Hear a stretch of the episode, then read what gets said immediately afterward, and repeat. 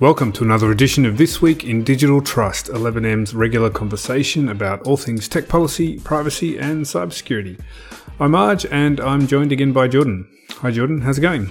Hey, Arj. I'm pretty good. I'm excited to be back for another chat and back on one of our uh, regular topics, I feel. It is, yes. It's uh, one of the podcast favorites facial recognition. Slight twist, I guess, because most of the time we're sort of diving into the various applications and places where we see facial recognition popping up that we're maybe not so comfortable with, like, you know, retail settings and schools and wherever else. But happily today, we're, we're going to be talking about some of the solutions to some of the concerns that people have about facial recognition. Maybe maybe a positive slant on it. Yeah, hopefully we're in solution mode, not the world is terrible and everything's going wrong mode. Although there'll probably be a bit of that as well. So yeah, we're talking about this model law for facial recognition that was put out a few months ago now by the UTS University of Technology Sydney Human Technology Institute. So it came out in September. The Human Technology Institute's a research group at UTS led by former Human Rights Commissioner Ed Santow, uh, Professor Nicholas Davis as well. So they're focused on not just facial recognition, but responsible and humane technology more broadly They've put out this report and model law for a suggested example of how we could regulate facial recognition. Model law just refers to a, a piece of, you know, example model legislation, right? It's, it's a proposal for how this could work, how it could be worded, how it could be structured. It's quite detailed, intended as an example for the actual legislators to pick up and run with or apply somewhere else. The context for the report and the model law is probably worth briefly stepping into as much as I said we won't talk about the negative. It's the reason we're here. It's the reason we need this model law. Um, we gotta, we gotta get gloomy at some point, Arj. Yeah, it's probably an itch that we always need to scratch on the podcast. But, you know, it won't be any surprise to most people know there's been a lot of public concern about facial recognition. It tends to make people uneasy. They think about surveillance. And last year, Choice, uh, the consumer advocacy group, put some real sort of numbers and data into that feeling that we generally have by running a survey against about a thousand people. And that found that about eight in 10 respondents agreed with the idea that we need regulation to protect consumers from the harms caused by facial recognition use in retail settings was the sort of specific focus of that question. But it, it really reflected generally that sense of unease that people have about it. And yet, despite that kind of unease and those kind of survey findings, what we've seen over the last kind of year, year and a half is just so much expanded use of facial recognition technology. We've seen it pop up in so many different settings. We saw the chain 7-Eleven using it in order to facilitate customer feedback surveys. We saw our favorite tech startup Clearview AI popping up in the news many times over the last few years, uh, looking to roll out their highly problematic facial recognition solution in a range of circumstances. You know, it was first offered up as a solution for terrorism and law enforcement, for finding child sex offenders. And then even, you know, they were even proposing that it could be used in the conflict between Russia and the Ukraine in order to, you know, identify soldiers in war. Probably most famously, we saw a lot of attention around the use, proposed use of facial recognition technology by some Australian retailers, Kmart and Bunnings and The Good Guys. And they were looking to use it to identify potential shoplifters and abusive customers. The South Australia Police have looked to implement facial recognition technology into CCTV cameras. And then, of course, the club's uh, environment looking to use facial recognition technology to identify problem gamblers. It's already out there in South Australia and it's something that has been proposed for New South Wales and ACT. So just kind of burgeoning and popping up and sprouting everywhere, despite this kind of sense that people generally don't feel great about it. Yeah, exactly right. It's despite these really negative public responses. You know, that retailers deployment came up Bunnings and The Good Guys was, you know, on front page news was, there was a huge outcry. It was on the morning shows and stuff. We've had regulator intervention, as you said, with 7-Eleven, OAIC determination telling them to quit it. Uh, we also had the OAIC determinations around Clearview AI, telling them off and telling off the AFP, the federal police, for using Clearview AI as well without adequate controls. So there's a lot of public outcry, there's a lot of regulator intervention, and yet the trend of adoption, you know, kind of continues unabated, right? I think that's one of the drivers behind this model law and the Human Technology Institute putting this stuff out. I think another of those drivers, and this is kind of an argument that's really well documented in the report, is that the state of our current regulation for facial recognition technologies really doesn't cut the mustard. It doesn't doesn't get us um, to where we need to be. The Privacy Act does regulate facial recognition technology a little bit. You know, collection of personal information must be reasonably necessary, and the OAIC interprets that as in incorporating some kind of proportionality. So one of the things that 7-Eleven got told off for was using facial recognition, which is, you know, quite invasive and, and potentially risky technology just for customer surveys to get some demographics and to make sure people weren't scamming the system. And also under the Privacy Act, you need consent to collect biometrics generally, unless it's for a law enforcement purpose or there's some other special exemption. So th- there's some restrictions. There's also restrictions on the use of facial recognition in other Australian laws. So there's potential to fall afoul of um, anti-discrimination laws. You know, as we've discussed before, and we'll probably discuss again, some facial recognition technologies are less effective for particular groups, women, people of color, people with disabilities. If your facial recognition technology consistently fails with a particular group, which results in their disadvantage, you can be falling afoul of anti-discrimination laws as well. So, you know, there's, there's some level of regulation there in Australian law, but at the same time, there's some massive gaps. Privacy Act doesn't apply to small business, doesn't apply to political parties, doesn't apply to employees, doesn't apply to media organizations. That consent model is pretty iffy if we're deploying this in CCTV cameras at the front of stores, say. Like, how do you meaningfully get people's consent? How do they meaningfully opt out or opt in to that system? Ed Santow, in talking about some of these issues, has a great line that Australian privacy law is a bit like Swiss cheese. There are so many gaps in the law and it doesn't effectively protect people from the harmful uses of facial recognition. There seems to be two strands there. There's one about the sort of the state of adequacy of our privacy law we're going through a reform process to close some gaps in, in how effective it is. But then there's also the fact that the harms of facial recognition technology are not fully encompassed by kind of privacy harms. There's sort of so much more that, which we'll talk about that kind of we need to stare into. So many other risks.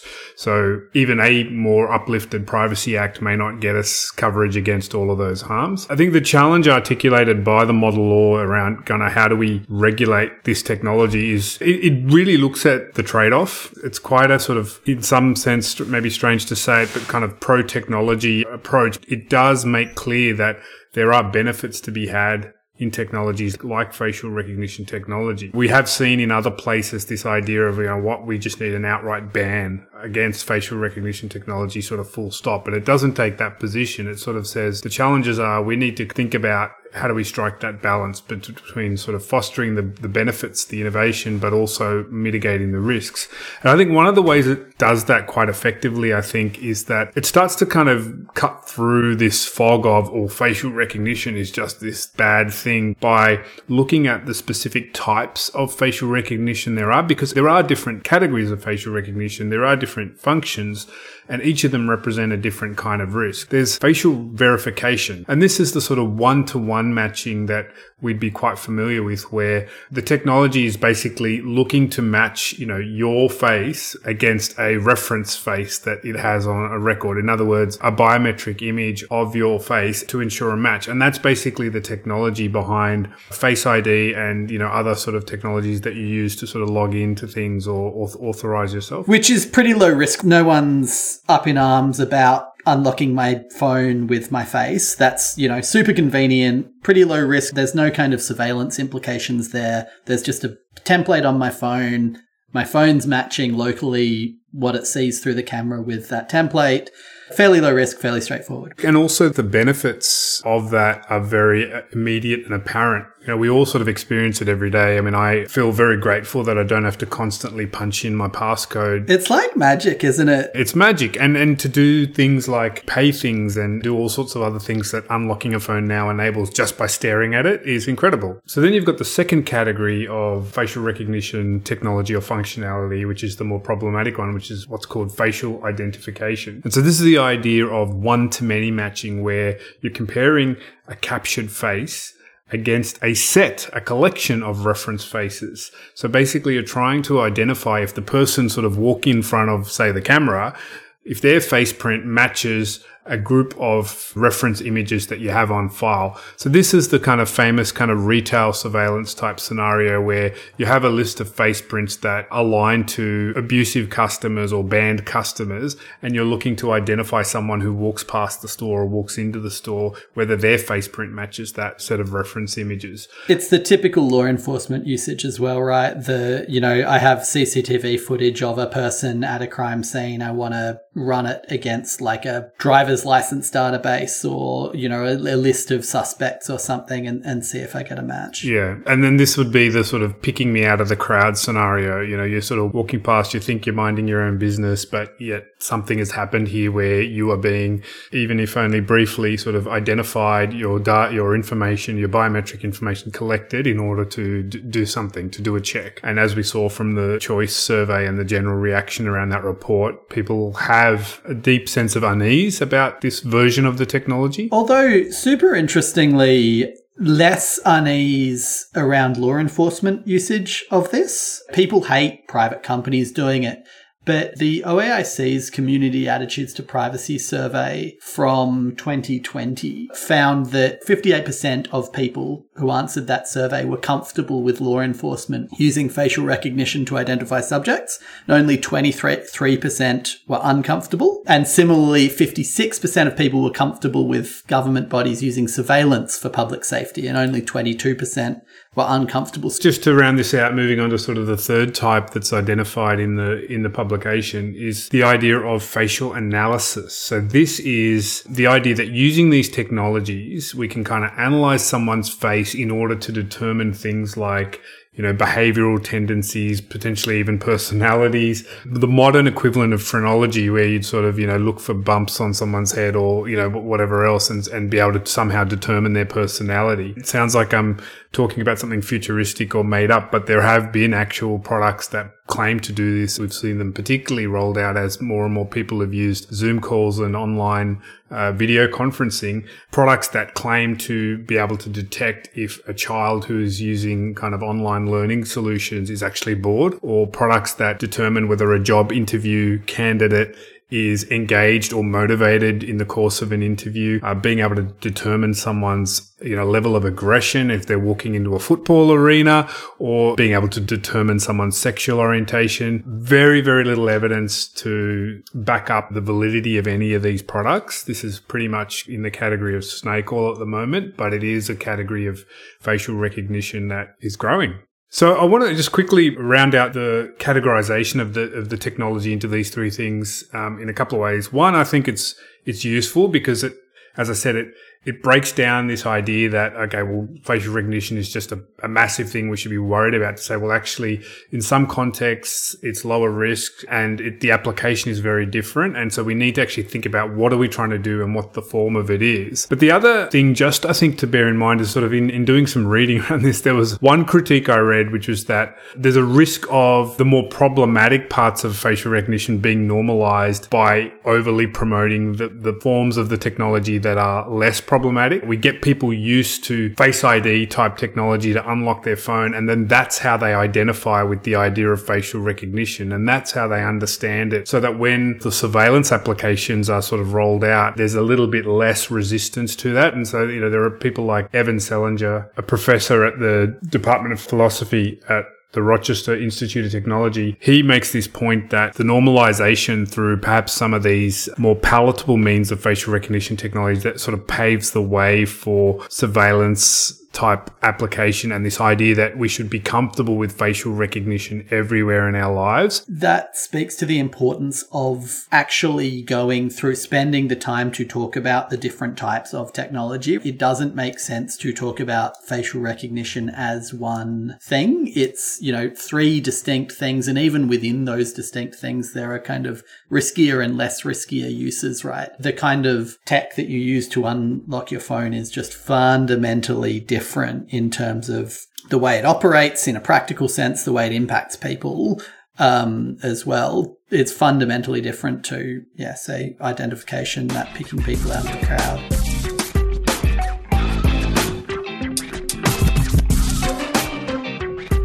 Probably just worth outlining because we do sort of dwell on the, the problematic nature of the technology a lot. Just that um, there are some really beneficial uses that are possible from these different categories of facial recognition technology. Probably not so much the, the facial analysis, but the, the other forms, as we've talked about, the convenience of being able to unlock your phone with your face. Um, we saw through COVID kind of applications of facial recognition technology that enhanced levels of sort of public safety because, you know, there was less kind of touching and, and whatnot required to open doors and whatnot. So there was sort of genuine benefits around security and safety that we see in the healthcare sector. There's applications of facial recognition technology that are allowing clinicians to more quickly diagnose genetic conditions you know, this is a really great benefit, but accessibility for blind people, uh, allowing them to be able to identify other people, other faces through the use of this technology obviously makes a massive difference to the quality of lives. The report makes this point that it's not just human rights risks that it's at play. In some cases, depending on the way we gear up this technology, it can actually enhance human rights. Which gets us to the model law right. We've got this situation where our current laws don't work in keeping this stuff safe,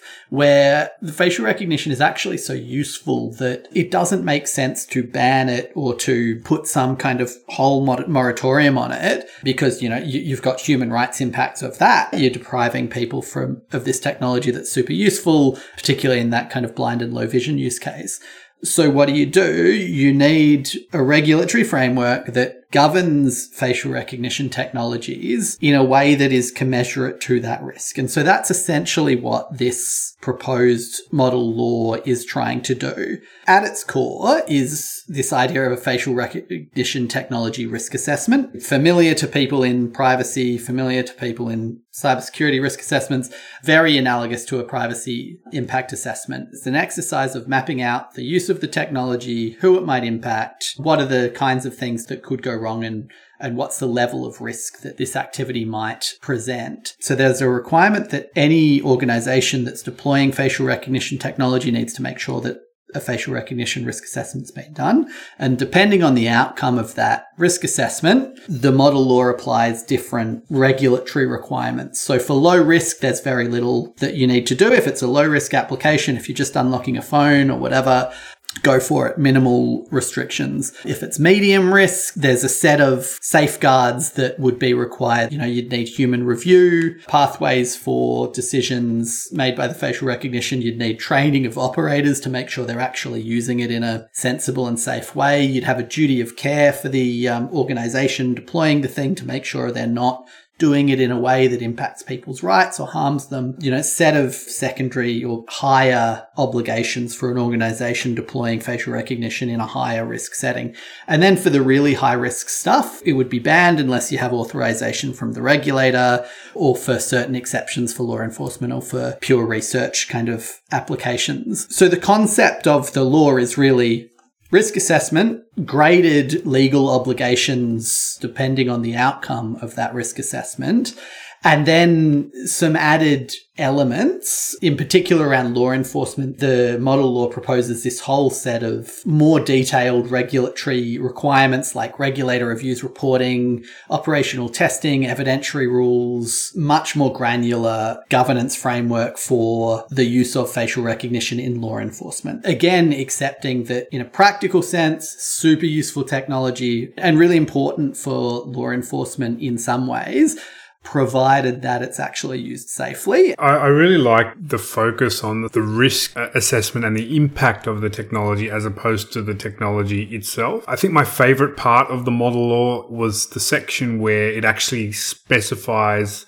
the factors that are relevant to a human rights risk assessment. So it actually articulates like here are you know, five or six things that you need to look at and it breaks it down. And there are things like, you know, what's the spatial context of the technology? Is it, you know, in an open public forum or is it, you know, is the technology being used in a restricted or private space? Which of those three types of facial recognition is it? Is it just the sort of one to one facial verification or is it the identification or the analysis, even broadening out beyond that to look at the performance of the technology. You know, how foolproof is it? Does it have a high error rates? Does it work well for, you know, people of all parts of the community with different skin tones and genders and then broadens out beyond that to look at like what role does it actually play in decision making is you know somebody going to rely on this facial recognition technology to make a really material decision is that decision just going to be automated and, and, happen automatically? You know, and then obviously consent and things like that. To me, that was the real kind of core part of the report because it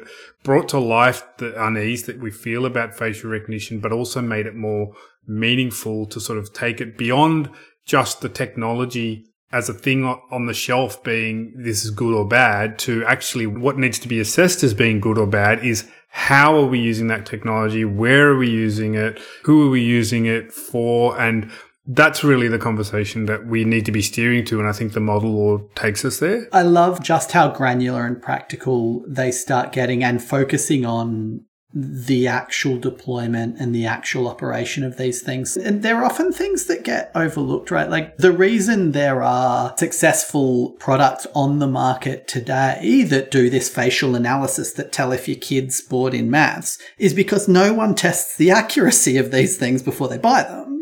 Have you actually, before you've deployed this technology, tested if it whether it does what it says on the tin? The other real blind spot that you see in some of these deployments is who's operating it and are they actually trained? You know, do do they understand the circumstances in which this tool operates effectively? And do they understand the circumstances in which it struggles? There's a really huge differential there for facial recognition. You know with this like one to many many matching you know identifying someone out of a database those algorithms work like pretty well in perfect lab conditions and pretty well across a whole range of, you know, across women, people of color, people with disabilities. They're pretty reliable in perfect conditions. The error rates are like less than 3%. But when you go out into the real world and you have like rubbish input photos and weird lighting and the accuracy gets down to like as many as 20% errors. If you know that as an operator, you can, you know, adjust how you're using the technology, say, ah, oh, you know, ignore or discard the match or be alert to false positives. Whereas if you don't know that dynamic, you're using this technology in this totally inappropriate way. Even the sort of one to one matching can kind of break down under this much more granular scrutiny. So there's this example written up by MIT Technology Review in December about Uber using facial recognition technology for their drivers in India to ensure that the person behind the wheel is the actual registered driver. So it is that so-called safe application of the technology where it's comparing just the person's face to a, a, record of their own face, but it fails. It's got high error rates for Indian faces taken at, you know, in different conditions because people are asked on the spot, prompted at random. Now you must upload a selfie. So we know that the person behind the wheel is the person who it should be. And they take the photo at dusk. They take it in different lighting conditions. It fails.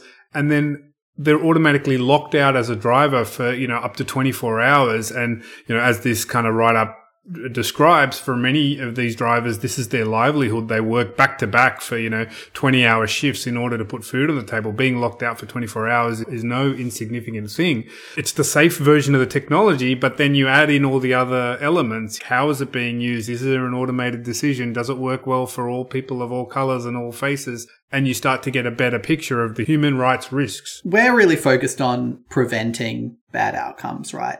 And as as you know, I I, don't apologize for that.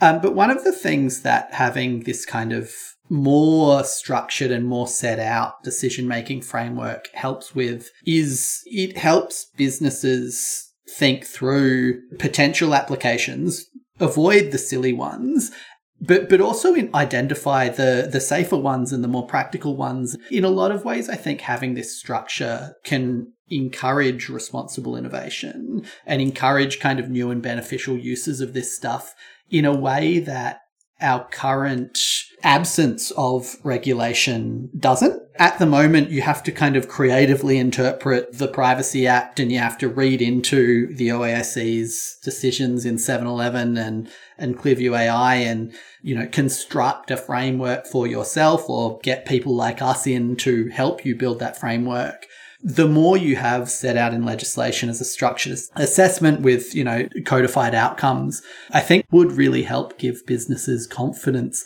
in deploying these kinds of systems. I mean, in that sense, it's, it's a model law for emerging tech generally. This is what we want. We want, there are these technologies that have risks.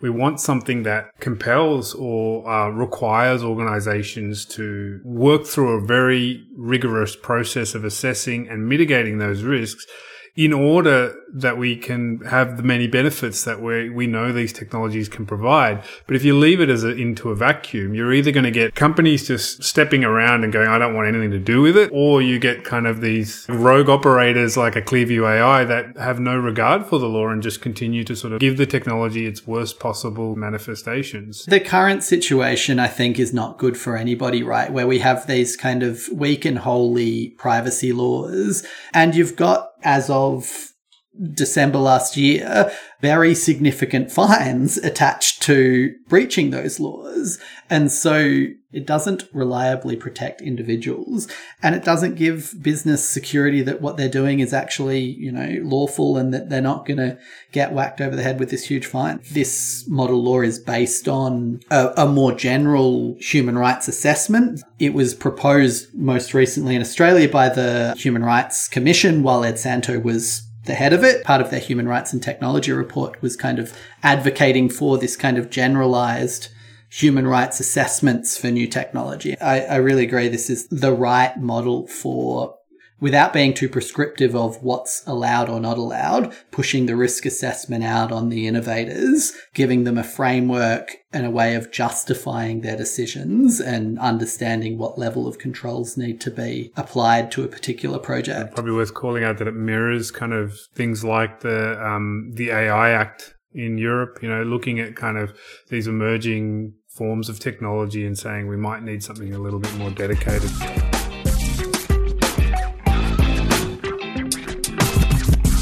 So, in terms of next steps, um, the publication from the Human Technology Institute um, calls on the federal attorney general essentially to introduce a bill into the Australian Parliament that's based on this model law, and then also that the Office of the Australian Information Commissioner would be uh, assigned regulatory responsibility for facial recognition technology as well, and resource to do that. There's a very bad habit of governments assigning responsibilities to the OAIC and not funding them to deliver them. Last thing I do want to come back to before we wrap is there is a large chunk of that model law that is centered around a bunch of really sensible basic governance controls for law enforcement use of facial recognition. We haven't dug into them because they're less interesting conceptually. They're just like really basic governance and due diligence and regulatory oversight controls that really should apply to law enforcement uses of facial recognition. And that's a huge gap in our current regulation. So yeah, good good to be back in the swing of things for the new year. Yeah, positive um, chat for uh, early on in the year. Um, yeah, it took us a couple months to get round to the report from September, but I'm glad we did. Um, yeah, good chat and talk to you again next week. Yeah, thanks, Jordan. Cheers. See you, Arj.